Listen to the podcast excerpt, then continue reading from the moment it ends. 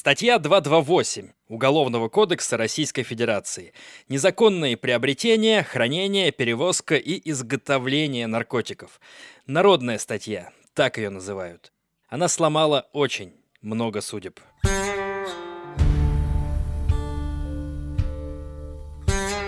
Привет, меня зовут Миша Ронкайнен, слушайте вы тюремный подкаст. Подкаст про жизнь в тюрьмах разных стран мира – я беседую с теми, кто в них сидел, а иногда и с теми, кто отбывает прямо сейчас. Сегодня поговорим о том, как сидят самые типичные сидельцы России, люди, которых осудили по статье 228.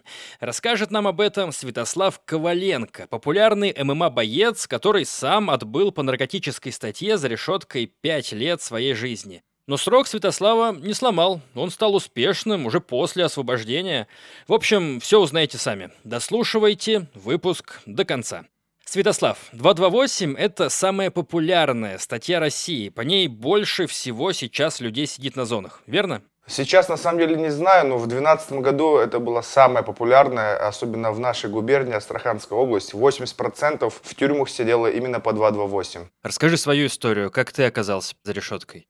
Знаменск, Астраханская область. Стоим мы с другом, разговариваем на свою тему. Подходят нам два нарика на внешний вид. И начинает назойливо. Мы спортсмены, приехали, где у вас тут можно отдохнуть, покурить. Мы говорим, да не знаем, мы вообще далеки от этого. И вот в этот момент у меня появилась мысль, что ну хорошо, раз вы задолбливаете, будет у вас. Я думаю, сейчас проучу наркоманов. Я говорю, да-да, сейчас все будет. Оставил свой номер телефона, через 15 минут мы договорились встретиться. Я пошел домой со своим товарищем. У меня мама добавляла в борщ горная трава насыпал, передал им. Они сначала не хотели брать, сказали, что здесь какая-то байда. Они не взяли, просто отдали обратно, мы разошлись. И через 15 минут перезвонили и говорят, все, нормально, несите, это тоже пойдет. Они забрали и ушли. Через два с половиной месяца меня пришли арестовали. То есть не на месте, не на следующий день, а два с половиной месяца. Сделали все задним числом. Там были свидетели. Экспертиза показала, что это марихуана. Два с половиной месяца то, что я им отдал, у них лежало. Ну, понятное дело, там уже все что угодно показать. Про них забыть уже успел, наверное. Да, конечно, я и не вспоминал этот случай. Я думал то, что как в фильмах бывает. На месте хватают понятые, все сразу арестовывают. Но я-то знал, что у меня горная трава, я знал, что меня за это не арестуют. На тот момент знал, потому что я не знал, как работает система. Ты сам пробовал когда-нибудь эти все вещества? В тот период никогда не пробовал. Это я когда уже заехал, там попробовал. То есть тебя осудили за наркотики, которых ты не касался раньше, и уже там, в месте, где ты должен был исправляться, ты их попробовал? Да, совершенно верно. Чем ты вообще занимался тогда в Астраханской области? Работал я в Волгограде, сеть гипермаркетов, карусели. На хорошей должности занимался товарооборотом. Знаменск от Астрахани 300 километров, а до Волгограда 100 километров. И поэтому все ездили в Волгоград, а не в Астрахань. Пока мы остановились на том, что тебя задерживают через два с половиной месяца. Как это вышло вообще? Я тогда приехал домой, утром уставший, и лег спать. Проснулся где-то часов 6 вечера, стук в дверь. Я смотрю в глазок вижу молодую девушку. Открываю дверь, на нее смотрю, и она смотрит на меня. И у меня просто на автомате я голову вытаскиваю и налево поворачиваю. Там стоит много оперов, но они все в гражданском. Опера за руку хватают меня и начинают рассказывать меня за тот день. Говорит, что там была марихуана, вы продали в крупном размере. А что за девушка-то это была, которая стояла перед глазком? Следователь. Молодая, 20-летняя девушка. Интересно, как много заключенных видели ее перед своим заключением? Насколько они грубые были, когда тебя задерживали? Все цивильно сделали. Не угрожали тебе? Признавайся, подписывай. Нет, в чем признаваться? Они прекрасно знали, что они сделали. Они знали, какое отношение имею к этому всему. Так, и что было дальше? Пошли обыск дома делать, позвали понятых, обшмонали. Нашли у тебя дома-то что-нибудь еще? Дома нашли 7 грамм травы. Но как это происходило? Зашли все опера в хату, просто по всей хате расползлись. Но я не знал этих моментов, я не знал, что надо понятым было сказать, чтобы мы все в одном месте были. Кстати, вот этот сверток, который они нашли в вещах, его с уголовного дела убрали, потому что моих отпечатков пальцев там не было. Были отпечатки пальцев только оперов. Какие эмоции у человека, когда к нему с просони вламываются менты и начинают шмонать его хату? Полный капец. Давление упало, голова закружилась у меня. В то, во что я не верил, происходит на моих глазах. И происходит это со мной. Я просто об этом раньше слышал, что людей подставляют, но я думал, все говорят, что они там все невиновные, всех подставляют. Ну, как, в принципе, сейчас люди думают, и даже сейчас они будут слушать меня, многие подумают, что я какую-то сказку сочиняю. Я их понимаю, потому что я раньше точно так же думал. Ты им говорил это, что типа, ребят, вы что? Да, конечно, говорил, они ничего не отвечали. Меня забрали и повезли на ИВС. ИВС – это изолятор временного содержания. Мало, наверное, кто поверит мне. Прокурор, который вел мое дело, он приходил ко мне на ИВС, он же не с ФСКН, а прокурор сам по себе. И он мне такие слова говорит. Мы знаем, чем занимается ФСКН. ФСКН – это Федеральная служба по контролю за наркотиками. Расформирована в 2016 году. Функции переданы полиции. Мы знаем, чем занимается ФСКН, и они уже нас сами задолбали беспределить. Но это моя работа, я не могу тебя просто оправдать. Моя работа тебя обвинить прям в лицо мне говорит, один на один. Как отнеслись твои родственники к твоей истории? Супруга, девушка была? Девушки, супруги не было, мама была, ну и много родственников. Конечно, все в шоке были. Поддержали тебя или осудили? Да, конечно, поддержали. Я никогда не был вообще близок к этому, ничего вообще с этим не имел. Конечно, они все знали, что я не при делах.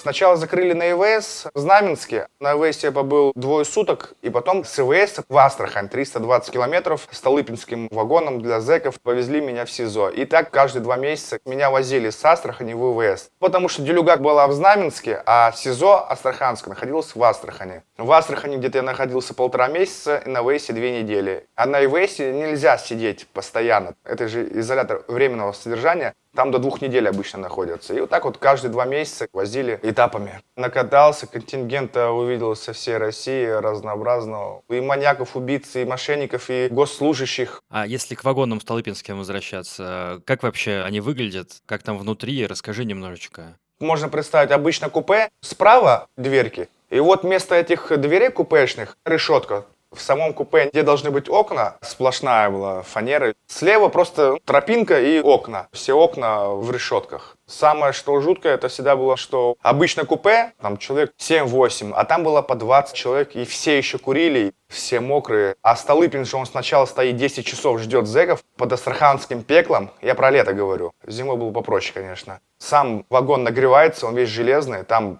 нереальная атмосфера. Я не знаю, сколько градусов, но это было прям что-то жесткое. Вагон в Столыпинске стоит 10 часов, в обед нас загружают, и с обеда до вечера ждет поезда. Только вечером трогается. Так это обычный поезд, просто Столыпинский вагон, где везут зэков. Другие вагоны там с обычными людьми. Кормят там чем-то за это время вообще? Дают паек, опять же, не всегда. Могли дать, могли не дать. Что там в этом пайке было? Каша рисовая, гречневая, чай, чуть-чуть сахара, хлебцы. В туалет как ходить? Попроситься можешь в туалет, открывает тебе. Конвоир с тобой до туалета, возле туалета стоит, тебя ждет. Туалет, естественно, весь полностью в решетках, там окна, все заделано. Ну, то есть оттуда не убежишь никак. 20 человек в таком купе, то есть там поспать-то невозможно лежа, да? Человеческий организм такой, что он может поспать хоть сидя. Когда ты переутомлен, когда ты устал, и можно абсолютно все. Но тяжело, конечно. А если ты еще чем-то заболел, у меня очень часто отит начинался, когда ухо воспалялось, и температура была, было тяжеловато, но я здесь, я живой, ухо в порядке. Конфликты же случаются из-за места, из-за чего-нибудь. Конфликтов вообще на самом деле в тюрьмах очень мало. Это все из фильмов. То есть вот эти истории, когда блатные начинают щемить простых людей, с места их сгонять. Нет такого. Такие, кто придерживается воровским понятиям, они никогда в жизни так поступать не будут. Это обычно делают беспредельщики, козлы, у которых нет никаких понятий, ни воровских, ничего нету. Но опять же, я с ними не пересекался, а где есть понятия, там все на уважение, языком и драк не бывает. То есть ты едешь в этом купе, где 20 человек, и тебе кто-то говорит, уважаемый, не позволите вы пройти к выходу, чтобы я в туалет сходил? Ты немного утрируешь. Просто обычным человеческим языком общается. Ничего нового не придумано. Не обязательно же говорить «пожалуйста», чтобы просто вежливо, хорошо общаться. Как в итоге проходило дело? Полтора года проходило следствием, я был полтора года в СИЗО. Сама делюга шла год, и полгода суды были. Как камера выглядит обычная в СИЗО в Астраханском? Квадратов 15. Посредине хаты большой длинный стол с э, лавочками. Рядом в углу маленький умывальник и еще маленькая такая дверка, метр на метр, туалет. Бывают такие периоды, когда тюрьма переполнена, и бывало, что приходилось по очереди спать мест 10, а человек может быть 15. Вопрос, который чаще всего гуляет в интернетах, как заходить в хату? Имеет ли он какой-то смысл? Как ты живешь, кем ты жил, так и заходи, вот и все. Никакого смысла не имеет этот вопрос. Ты помнишь первое, что ты сделал, когда зашел? Поздоровался, спросил, что за хата. Порядочно, непорядочно. Скажешь, да, все, ништяк, заходи. Тебя встретили, чаем напоили. Как ты в поликлинику заходишь к неизвестным людям, к врачам, так ты и заходишь к зэкам или к арестантам в СИЗО. Все то же самое.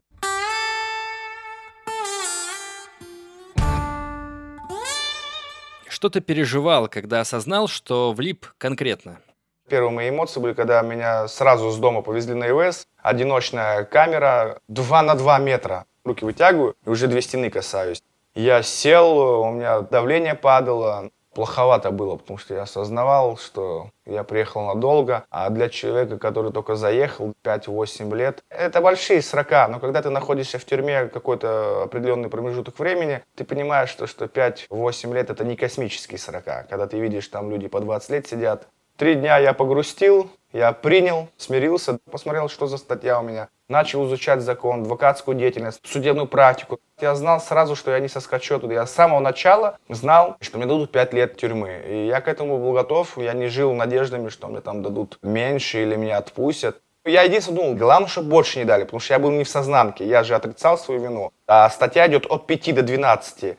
Но я прекрасно знал, что и прокурор, и судья, и все знают, что это не моя делюга. Прокурор мне в глаза это говорил при личной беседе. Откупиться не предлагали тебе? Не, не предлагали. Если у тебя есть какие-то связи, на них выйти, если договориться, то, конечно, можно было бы и откупиться. Много кто откупался, но у меня такого варианта не было. То есть ты три дня горевал, адаптировался, и потом хоп, все, значит, Святослав, но новая твоя реальность, придется жить. Ну да, да, да, так и было. А как вообще быть таким человеком? Это просто связано, что я с 15 лет поступил в Суворовское военное училище, поехал в Владикавказ. В казарме с 15 по 18 лет я три года жил как в тюрьме. Приезжал только в отпуск. После этого я поступил сразу же в высшее военное, где год в таких же условиях жил. Потом я отчислился и сразу же дослуживал срочку еще полгода. В итоге я пробыл в казарменных условиях, вот примерно в таком режиме, как в тюрьме, 4,5 года. После такого опыта я опять попал в ту же самую казарму, только уже с другими понятиями. Поэтому мне было в этом плане проще. Вот в чем дело. А как обычные люди вообще реагируют на то, что оказываются за решеткой? Как правило, депрессию сильную ловят, и тогда человек ловит депрессию, он и стареет быстро, и худеет, и не ест, и болячки начинают появляться, и зубы цепятся, кожа стареет. Если ты с этим никак не справишься, ты за эти годы просто свой организм ушатаешь. Психологическое твое состояние – это залог здоровья. Плохо, когда люди не справляются с реальностью. А как справиться, если ты сидишь год в помещении в одном, в СИЗО? Все зависит от твоего характера, как ты на этот мир смотришь. Если ты смотришь через призму розовых очков, когда ты там думаешь, я все-таки соскочу, сейчас адвокаты, там сейчас деньги дадут, все будет хорошо, а потом бам, тебе срок, и просто человек офигевает. То есть он надеялся соскочить, а ему дают срок. Просто надо принять реальность. Все, вы попали даже не про тюрьму, а просто вообще в жизни что-то случилось, нет смысла пилить опилки, нет смысла думать, блин, а вот зачем я так сделал бы, сейчас был бы там, все, это прошлое, и ты пилишь опилки. Понимаешь, что там грозит 8 лет, 10 лет, жизнь это не кончена. Суетись, думай, все можно. Люди по 15, по 20 лет выходят, я знаю, кто-то бизнесменом становился. Тот же самый Усманов, миллиардер долларов, он 8 лет в тюрьме пробыл. То есть ты просто принял и смирился, что тебя закрывают по беспределу? Смирился с этим, а что поделал? Такова реальность. Буду знать, что так бывает. Не только в фильмах, когда подставляют. Дни читал вообще? Не, не читал дни. Если ты начнешь считать дни, ты начинаешь загоняться. Дни начинают долго идти. Когда ты просто живешь, это все прилетает намного быстрее. Были люди, которые на твоих глазах сломались просто? Таких людей было очень много, на кого стены давили, они загонялись. Был человек, здраво рассуждал, а потом в какой-то момент начал загоняться. Смотришь на него, он просто сам себе на уме ходит, сам с собой разговаривает. Уже все знали, что он дурачок, никто его не трогал, он с ума сошел. И, естественно, стал худеть, болеть постоянно, зубы выпадать. Внешний вид у него стал портиться.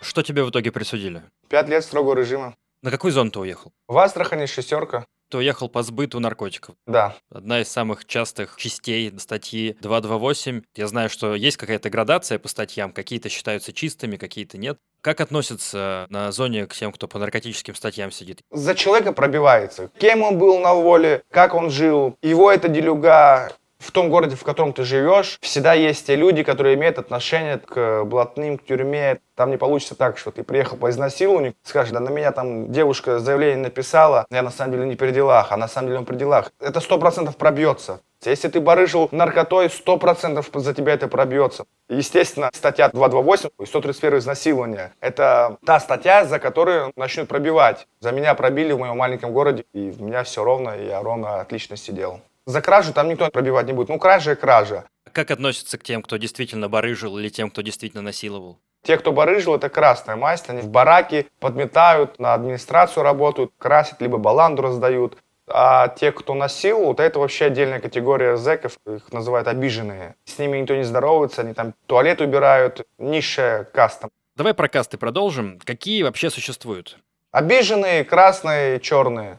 Черная масть это порядочный. У него за спиной все ровно, от него никто не страдал. Она тоже делится на две категории. Есть рабочие, которые заезжают, рабочий барак, ходят на промзону, которые просто придерживаются понятий, но они стараются подальше этого держаться, то есть у них день. Проснулись, пошли на промзону работать, рабочий день закончится вечером, они пришли, покушали, легли спать, и вот такой образ жизни ведут. А есть черные отрицалово, как их еще по-другому называют, которые не работают, которые всю зоновскую суету наводят. Это на ком, можно сказать, и держатся все понятия и весь лагерь. Те, кто выбрали путь криминала. Не обязательно криминальный путь выбирать, чтобы не работать, а быть вместе с отрицаловыми. Кто-то действительно стремится из них. Кто-то не стремится, просто он с ними э, живет и видит весь Лас-Вегас зоновский. Про Лас-Вегас что ты имеешь в виду? Лас-Вегас в том плане, что постоянно какие-то движения. Если в рабочем бараке днем он практически пустой, все на работе, то в отрицаловском бараке насыщенная жизнь. Это те самые люди, которые за тебя пробивают. С другими бараками общаются, с другими лагерями, зонами. Больше вещей не хочу говорить, но я думаю, в принципе, понимают. Тебе могут э, предъявить, если ты что-то не то скажешь? Предъявить меня никто не предъявит. Некоторые вещи не стоит говорить. Это просто обычный этикет. Это то же самое, что я сейчас начну говорить, где телефоны прячут, в каких местах обычно их надо искать. Но это же неправильно. У меня же есть внутренняя моя совесть, моя порядочность, то, что я не буду о этих вещах говорить, потому что это может плохо выйти для тех людей, у которых эти телефоны есть. Я сам был на их месте. Про черную масть понятно. А что с красной? Как люди становятся красной масти? Либо они сами уходят в красную мазь, чтобы не иметь никакого отношения к вот, понятиям. Либо их администрация при въезде в лагерь грузит, что давай ты будешь с нами двигаться, будешь баланду развозить, работать, и все у тебя будет хорошо, мы тебя еще по УДО отпустим. Может, ты и стучать будешь. То есть ключевое отличие черных от красных в том, что красные работают на каких-то должностях на администрацию зоны. Могут и не работать, могут просто являться красными, потому что они выбрали этот образ жизни. Не обязательно на должностях работать. У кого-то статья барыга, который подтвержденный барыга, он уже красный, то есть он не может быть порядочным. Какие-то непорядочные вещи делать. Например, писал заявление в полицию на воле, об этом узнали. Ты уже не можешь порядочным быть, ты уже красный. То есть ключевое отличие в том, что красные, по мнению черных, непорядочные. Да. Можно стать непорядочным за то, что ты на кого-то заявление написал когда-то. Раньше, в 90-х, в 80-х, в начале нулевых, этого достаточно. Сейчас, конечно, если ты написал заявление, от твоего заявления никто не пострадал, никого не посадили, ты можешь остаться порядочным, черным. Но опять же, если у тебя будет какой-то конфликт с кем-то из черных, он может тебе потом это припомнить. Слышишь, там у тебя за спиной есть неровность. Сейчас это не так категорично, как раньше. Третья каста, которую ты упомянул, это опущенные. Да, обиженные, опущенные. Тоже у них там есть разделение. Есть, которые, например, на воле были нетрадиционной ориентации. Рабочие петухи их называют, которые э, на зоне могут за пачку сигарет оказать интимные услуги какому-то зэку. В этой же касте есть же тоже обиженные. С ориентацией все нормально, никогда они ничего подобного не делали. Их, может, либо опустили на воле, обоссали кого-то, либо ты насильник, ты тоже к ним идешь. Либо человек, который был, например, порядочным или красным, подошел к петухам, зная, что они петухи, обнял их осознанно, зная, кто такие, и все, он автоматически заразился этим и тоже к ним уезжает. Какие у них э, правила? Они передвигаются вдоль стенки по бараку, чтобы случайно кого-то не зацепить из-за угла. Нельзя контакт иметь с обиженными. Они тоже понимают, что если их зацепят, то скажут, ты что так широко ходишь здесь? Могут предъявить ему. Грязная работа вся на них. Что называется, у параши живут. Такого нет, что они там живут на параше и тому подобное. Нет. Также живут в тех же самых условиях. В бараках, где живут черные красные, у них в начале кубрика две кровати двухъярусные. Все знают, кто они, никто их не трогает. Но с ними и разговаривать даже за шквар. Общаться можно, соприкосновения никакого нельзя с ними иметь. Братоваться, конечно, никто с ними не будет. Здороваться за руку с ними нельзя. Да, с одного стакана пить и здороваться, естественно. Но он тебе и не протянет руку. Например, я же могу прийти в лагерь и не знать, кто здесь обижен, кто не обиженный. Я подойду, протяну ему руку. Если он обиженный, он скажет, я обиженный, и не протянет мне руку. Такие правила. А если он протянет тебе руку, тебе ничего не будет, потому что ты не знал, а его потом просто побьют. А есть ли какая-то миграция между кастами? То есть э, красный может стать черным, опущенный может стать красным, или все только вниз идет? Все могут стать обиженными красными, но вверх нельзя. Если ты уже красный, ты не сможешь стать порядочным. Если ты обиженный, ты уже подавно не сможешь стать никем из них. Градация вниз идет. Дорогие слушатели, в наше время в тюрьме может оказаться каждый. Так что что? Так что подпишитесь на мой фактически образовательный подкаст. Пригодится. Жмите кнопку лайк или подписаться, как там она называется, где вы слушаете. А если уже подписаны и вам нравится контент, расскажите о подкасте друзьям. Буду очень благодарен. Спасибо. Итак, ты приехал в зону, три с половиной года впереди. Где тебя поселили? Я поехал к Отрицалову. Решил делать карьеру по черной масти? Не-не-не, карьеру я никакую там не делал, не планировал делать, потому что я понимал здравым смыслом, зачем мне это нужно, но надо было все знать, как это устроено, чтобы тебя там в лишний раз не потянули за какие-то слова. Я жил обычной жизнью, которую живу, в принципе, по сей день. Я и здесь не допускаю на воле каких-то вещей, за которые я не смогу ответить. А ты сам с кого-то спрашивал в лагере? Нет, я не тянулся к блатным, я отвечал за себя. Был свидетелем того, как кто-то что-то не то сказал, и с него начали спрашивать? Да, был. Один послал на три буквы, тот его ударил. Потом пришли блатные, начали выяснять, почему ты так сделал. А он не объяснил, и все, его наказали. А какое наказание за проступки? Смотря какой проступок. Если ты кого-то послал на три буквы или оскорбил кого-то, могут по лицу надавать клещей все будут знать, что ты не ответил за свои слова. Такое черное пятно за спиной. В любом другом случае, через 5-10 лет тебя могут за это напомнить, если будешь где-то там с кем-то конфликтовать. Поэтому надо жить так, чтобы за твоей спиной всегда было все ровно. Если у тебя все ровно, все четко, тебе никто никогда не сможет ни за что предъявить. Пишешь свою историю. У тебя есть черные пятна? Нет, меня никто никогда не сможет ни за что предъявить по моей тюремной жизни. Ни на воле, ни там. Но я так и живу по жизни, чтобы никто не смог мне ничего предъявить. Чтобы тебе никто ничего не смог предъявить, не надо быть каким-то великим гением. Просто всегда надо думать, что ты говоришь и что ты делаешь. Это правило работает в любом месте. Как выглядит жилая комната в колонии? Как кубрики в казармах. Комната на три человека и двухъярусные кровати по всей комнате стоят. На кроватях белье постельное, самое обычное или есть какие-то особенности? Самое обычное дешевое белье. Раз в неделю ты ходишь в баню, сдаешь белье, постиранное белье получаешь. Там банчики есть, которые тебе выдают. То есть ты моешься раз в неделю? Именно полноценная баня на раз в неделю. Так можно хоть каждый день мыться. В бараке там самодельные души, все это есть. Нагрел воду ведром, зашторился и помылся. Зашторился где? Самодельные кабинки делают. А нагрел воду на чем? Кипятильник. Бывает их два-три засовывают кипятильника, чтобы быстрее нагревалось. Как твой типичный день был устроен? Подъем был в 6 утра на завтрак, на улицу уходили, столовая, там отдельное место. Покушали до 9 часов утра, еще 2 часа есть, можно поспать, и в 9 часов поверка. На поверку выходит весь лагерь на улицу, считает, проверяет. После этого у тебя личное время до обеда. После обеда ты можешь до вечерней поверки, до 4 часов дня, что по кайфу делать. В 4 часа поверка, прошла проверка, ты опять делаешь, что хочешь. Ужин в 6 вечера покушал, и с 6 до утра ты опять так же делаешь, что по кайфу. Что тебе было по кайфу-то? Книги читал, изучал интернет, YouTube по ночам, спортом занимался и строил планы на будущее. У вас там был спортивный зал, получается, да? На улице отжимания, подтягивания, брусья, футбол по выходным играли. То есть только своим весом не было никаких тренажеров, гирь, штанги? Не, тренажеров таких не было. Все сами, что придумали. Пятилитровые бутылки с водой, ими можно было качаться, как железяка или кирпич, кто на что гораст. Ограничение свободы подразумевает, что ты не свободный, что ты не можешь делать все, что захочешь. Насколько скучно из-за этого? Или можно свою жизнь сделать полноценной даже там? Все зависит от твоего внутреннего мира, от твоей психологии. Если ты начинаешь загоняться, как все плохо, печально, что делать, думать о прошлом, то у тебя крыша съедет. Первые три дня я депрессовал. Потом я начал адаптироваться. Я просто понимал, что моя жизнь на этом не заканчивается. Если я сейчас буду себя загонять в какой-то угол, то тогда она может на этом закончиться. А так как у меня 5 лет, мне 22 года, я выйду в 27 лет, почему моя жизнь закончилась? Она вообще не закончилась, она даже начаться не успела еще. Поэтому я к этому так относился, что надо думать наперед, времени предостаточно. Мне не было там ни печально, ни плохо. Ну, конечно, охрененно, ты хоп, взял, переключился. Немногие так могут, я тебе скажу. Мне, видимо, так вот повезло природой, что моя психология именно таким образом сложена, что я принимал, адаптировался и жил. Поэтому я и здорово освободился, болел очень редко. Зубы у меня все до сих пор свои, у меня нет ни одной пломбы, мне 32 года. И в тюрьме с зубами вообще никогда проблем не было.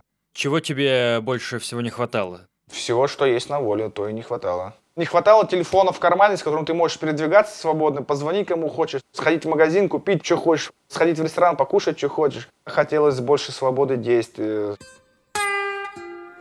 Что нужно знать в общении с охранниками? Какие уловки у них есть? На понт могут брать. В основном они блефуют, обманывают, намазывают. Намазывают это что значит? Обработали, намазали. Говорят, давай работать будешь, все у тебя будет хорошо, зачем тебе эти понятия? Мы сделаем тебе характеристику хорошую, выйдешь на волю пораньше. Как администрация может усложнить тебе жизнь? закрывать в карцер, не пускать тебя на свиданки, передачки, шмоны. Шмоны-то и так есть, но могут внеплановый шмон сделать. Тоже надо субординацию знать, не быковать на администрацию на ровном месте или ругаться матом на них. Это нельзя делать, потому что они же могут шмон устроить, а за этого все пострадают. Если ты с ними кипишуешь, то ты должен по факту, что они в чем-то неправы, ты свою отставишь. Как типичный шмон выглядит? Лежишь ты себе на кровати, занимаешься тем, что тебе по кайфу, и вдруг... Да, приходит шмон бригада, и человек 20, все выходят на улицу со своими вещами, и в бараке уже специальные люди металлоискателями ищут, что нельзя. Понятное дело, нельзя ножи, стеклянный стакан, телефоны, наркотики. И если находят, то что происходит? Ничего, просто забирают. То есть нету какой-то ответственности за это потом? Если нашли у конкретного человека в сумке, то его могут закрыть в карцер.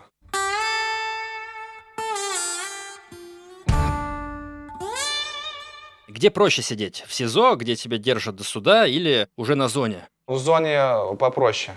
Ты можешь выйти на улицу, по выходным можешь поиграть в футбол, книги, баня, столовая отдельная. Это как обычный пионерский лагерь, просто огражден забором большим и есть вертухая. А так ты передвигаешься, солнце видишь. В СИЗО же ты сидишь все время в комнате. Солнце видишь только через решетку одного окна. Ты весь бледный. Если говорить со стороны понятийности, то СИЗО, тюрьма — это как дошкольный период, а зона как университет. Ты в дошкольном периоде узнаешь, как общаться, что говорить, какие понятия, как надо вести себя с сотрудниками в синем, это администрация, как они могут блефовать. В зону, когда приехал, я уже понимал, как себя надо вести, и что можно, что нельзя. То есть этому учат люди, которые там по второму, по третьему разу сидят уже, да? Не по второму, по третьему разу, потому что сейчас разделение идет. СИЗО для первоходов, для второходов. Раньше все вместе сидели, сейчас сделали разделение, чтобы первоходы были с первоходами, чтобы второходы не могли большему научить первоходов. Учили те, кто кто сидят в СИЗО полгода, год. Он уже за полгода по-любому больше меня знает, чем я только заехал. Они сами узнают это от кого? Там такой же мир.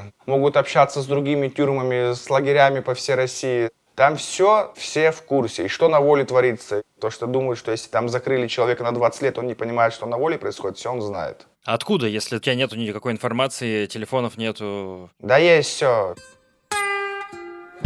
Есть ли в колонии дружбы? Естественно. У тебя были там друзья? Нет у меня друзей ни на воле, ни в тюрьме. Все говорят на воле «братан, братан», я также это слово не допускаю. Это моя личная идеология. Можно с человеком хорошо общаться, помогать ему. Ну, почему он должен быть твоим другом обязательно? У меня нет друзей и никогда не будет их. У меня были друзья до тюрьмы, братаны прям. А когда меня закрыли, на меня положили. После этого я к людям стал относиться не так, как раньше. Помогаешь мне, я помогу тебе. Надо будет моя поддержка, поддержу. Просто после тех событий, когда от меня отказались те, кого я считал друзьями, мне тяжело в жизни поверить в эту дружбу. У меня есть все те люди, кого называют друзьями. Просто я не хочу это говорить слово. И это изменилось как раз после тюрьмы? Да, это изменилось после тюрьмы. А были ли у тебя люди, с которыми у тебя были особо близкие отношения? Да, определенный круг ты в любом случае сколачиваешь возле себя, с кем тебе ближе и интереснее общаться. Они до сих пор там сидят? Да, до сих пор сидят, и до сих пор я очень многим людям помогаю в той тюрьме, где был. Я же знаю, каково в его шкуре быть.